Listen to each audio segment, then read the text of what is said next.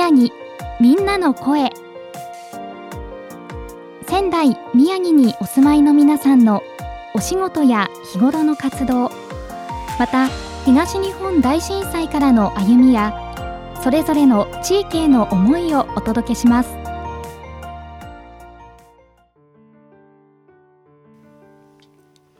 仙台宮城みんなの声、えー、さて今回のゲストは特定非営利活動法人カラフル理事長の菅原一馬さんにお越しいただきました。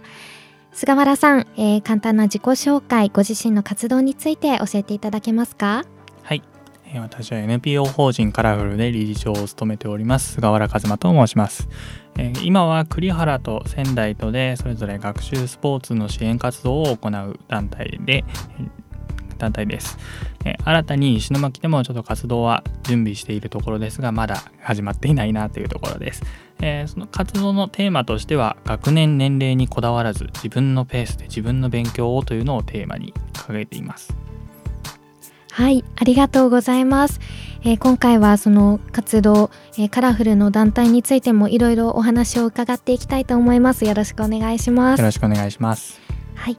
えー、まずはこの仙台宮城みんなの声という番組ですが、えっと、皆さんの震災当時についてもお話を伺っている番組でして、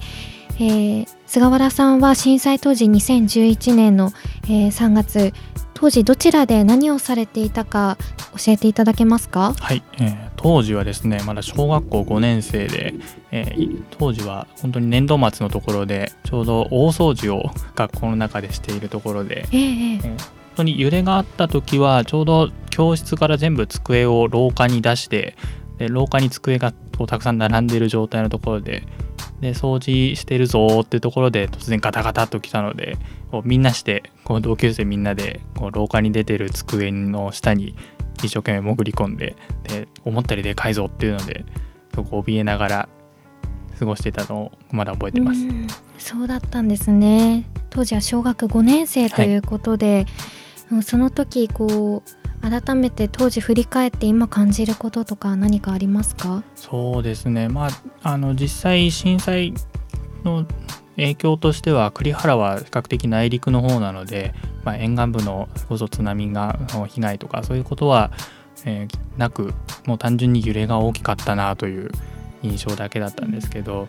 まあ、それでもやっぱりこう周り同級生の表情だったりとかっていうのはやっぱりすごく恐怖を抱いた表情だったのは本当に今でも鮮明に覚えていて、まあ、本当にすごい出来事だったんだなというのは今でも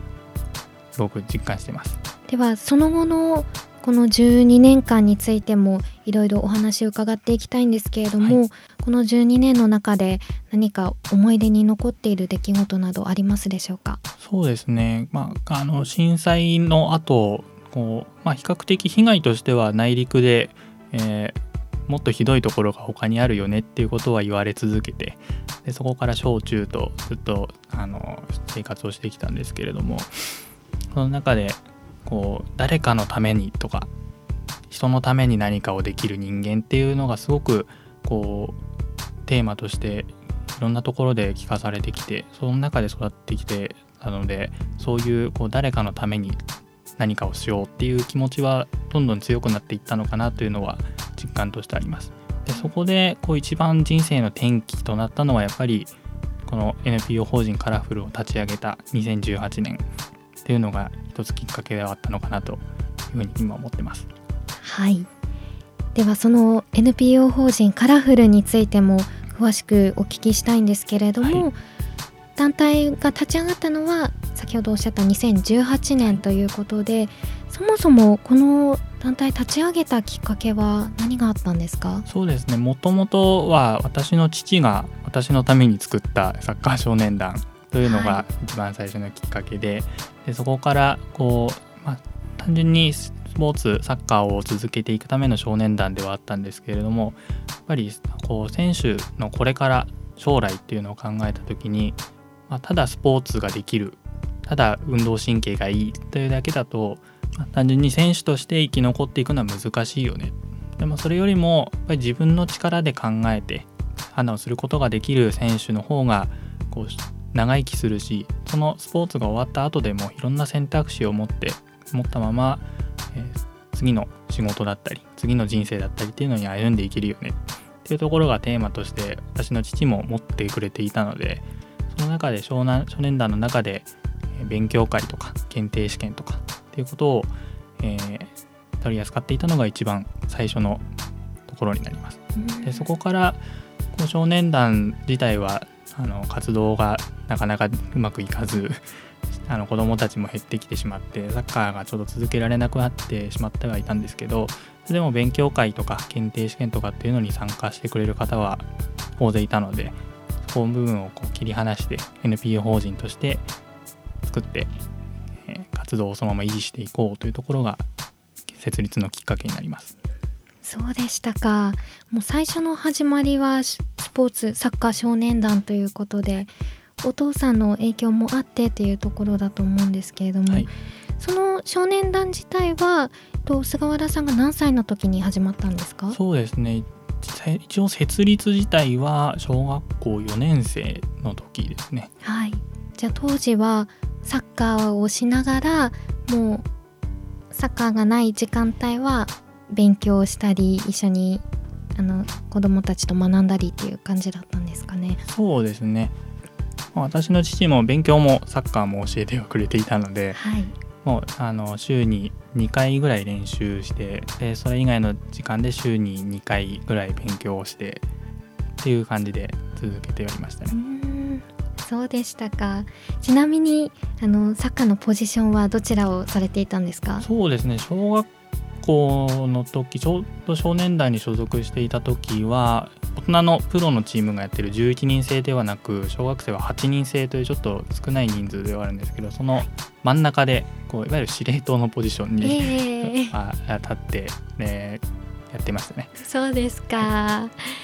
チームメイトとかあの友達との思い出とか何かありますか？そうですね。やっぱりこう公式戦というものに出られる唯一の少年団ではあったのでこういろんな県大会とか全国大会とかっていうのにこうつながる大会、まあ、なかなか、まあ、立ち上がりばっかりのチームでなかなか思うように勝てたわけではなかったんですけどそれでも公式戦にこう結果が残るっていうことのこうプレッシャーというかだったりあとはそこの面白さだったりでそれでこう真剣にこうお互い相手チームも含めて立ち向かっている中での真剣なやこうやり取りというか、うん、そういうところはすごく楽しんではいたかなと思います。そうですよねまたこう相手がいて試合に出られるっていうことの喜びはありますよね。そうですねやっもうどのスポーツにも言えることですけど相手がいないと試合もできないので、う んはい、本当にそこはもうサッカーは特に心身のスポーツっていうふうに言われてますけどお互いにリスペクトをしようっていうのはずっと言われてきていてその中で相手がいて初めて試合が成り立つっていうところはすごく感謝しながらやってはいたのかなっていうふうに思います。そうですかそういう少年時代を、えー、過ごしてで改めてその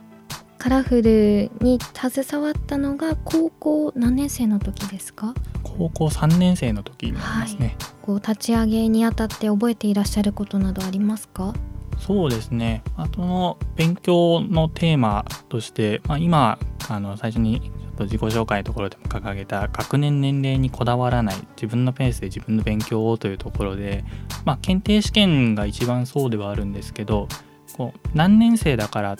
何何何級じゃないといけないってことは一切なく普通に小学生が高校生のところを受験してそれこそニュースにもなってますけど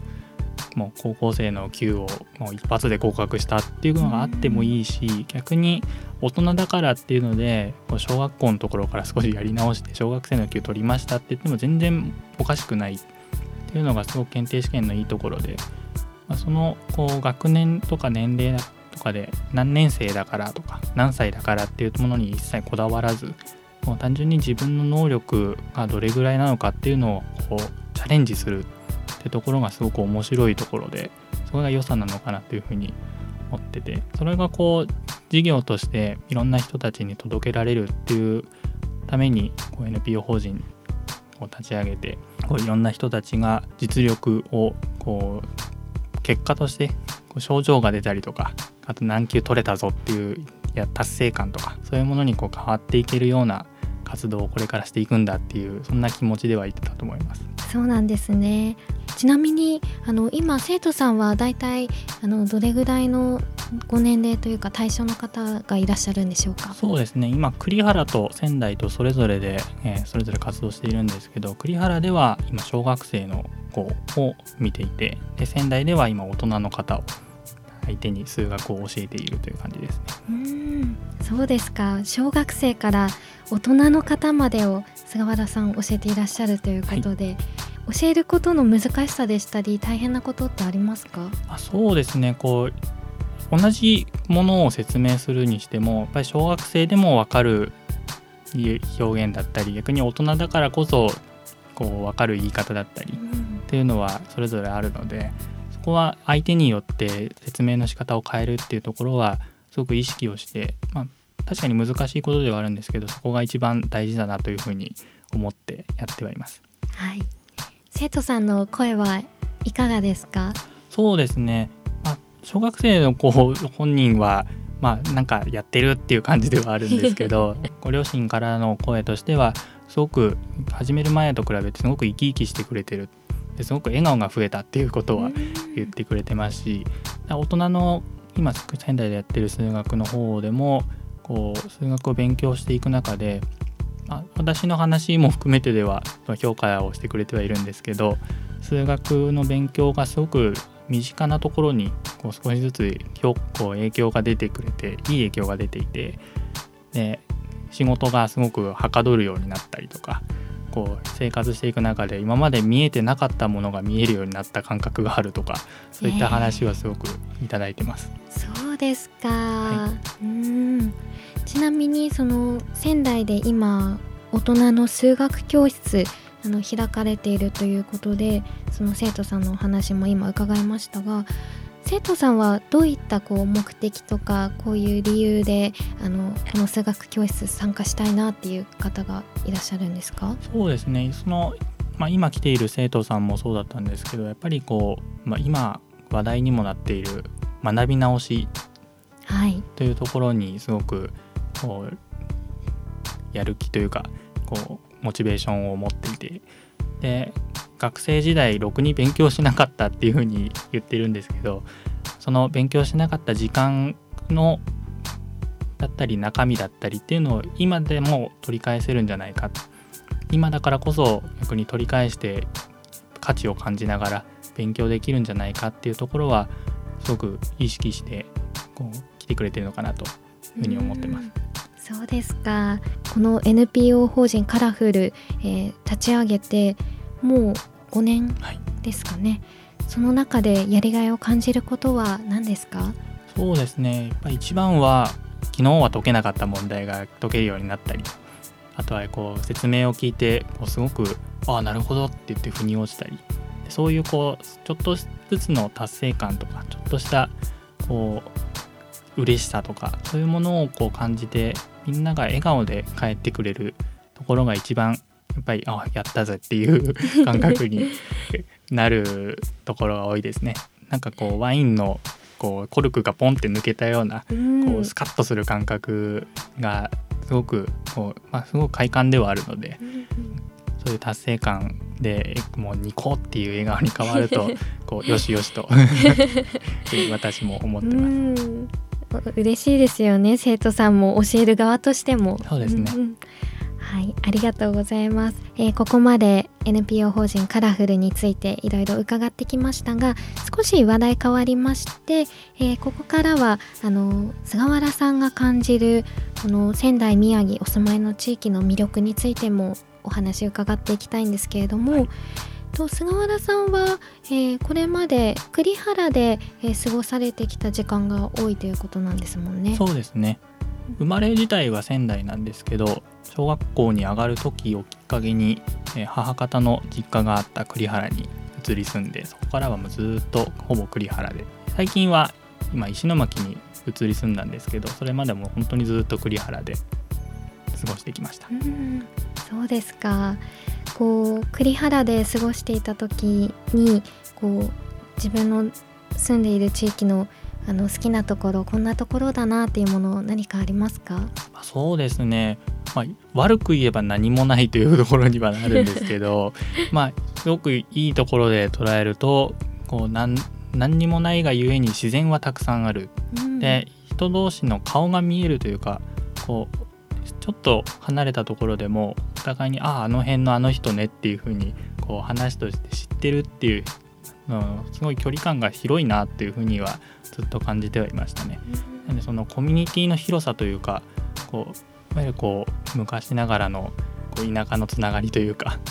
そういうところのつながりの強さっていうのはずっと感じてはいます。そうですかご近所さん同士のお付き合いとかも結構多くありましたか？そうですね、まあ、いかんせんあの本当に山奥の家だったので、はい、隣の家まで500メートルぐらい離れてるようなところに住んでたのでまあ、なかなか一生懸命出歩かないと人に会えないぐらいの距離感ではあったので、まあ、ちょっとコミュニケーション取れてたかっていうとちょっと自信持ってそうだっては言えないんですけど まあそれでもその、まあ、当時小学校の時にやってたサッカーの仲間だったり学校の同級生だったりでこう遠いながらも自転車で一生懸命こうお互いにのお互いの家に行きや行ったりこう来てもらったりして一緒に遊んだりとかしてたのはすごくいい思い出です。はい。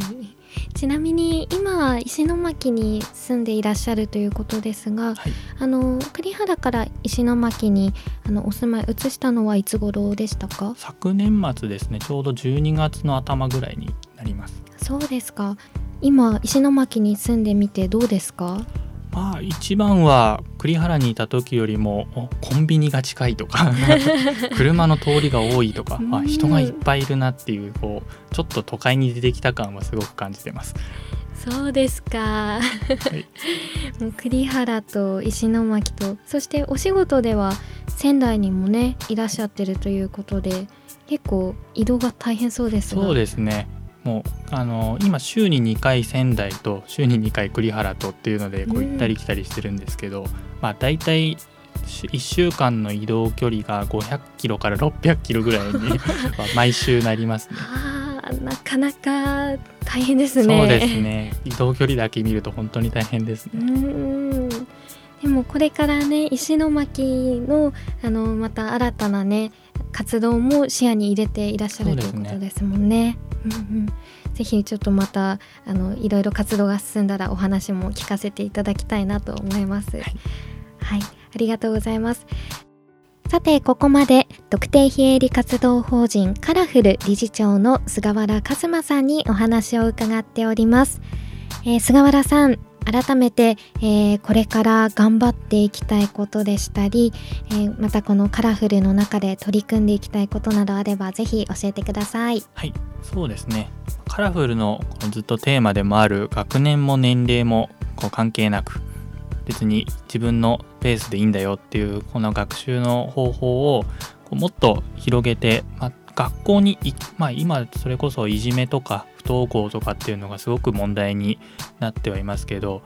それもこう全然関係なく学校に行ってようが行ってまいが自分の実力自分の能力っていうのはこれだけだぞっていうふうにして示せるようなものを視覚で作りそれをこうできる範囲をどんどん広げていくっていうところはすごくこう魅力的な勉強の仕方ではあると思うんでそれをこうカラフルでそういうことができる環境を作っていってこういろんなより多くの方にそれを利用してもらえるような活動だったり場所だったりっていうのをカラフルで作っていけたらなというふうに思ってます。はい、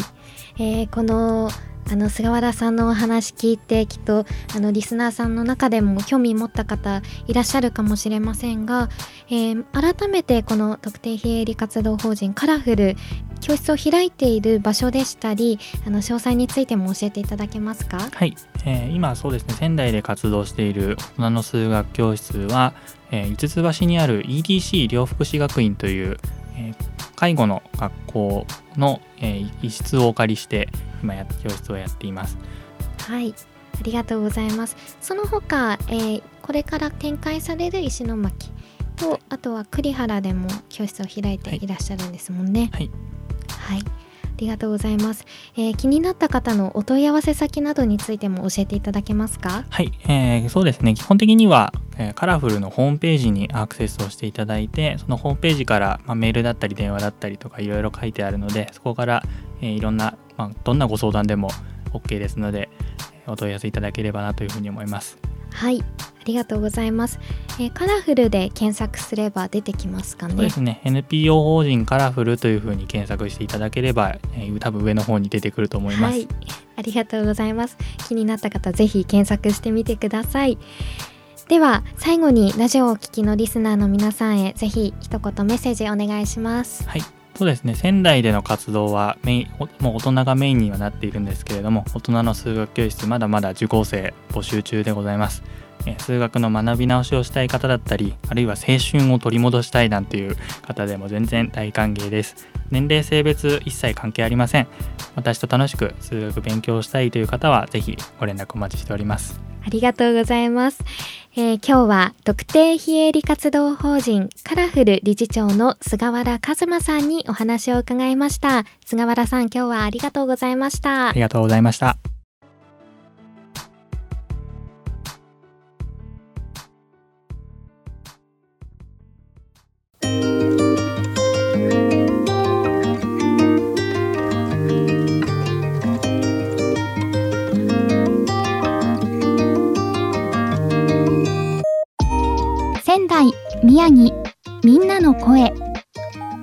ラジオ3のホームページやツイッターからもアーカイブをお楽しみいただけます次回の放送もどうぞお楽しみください。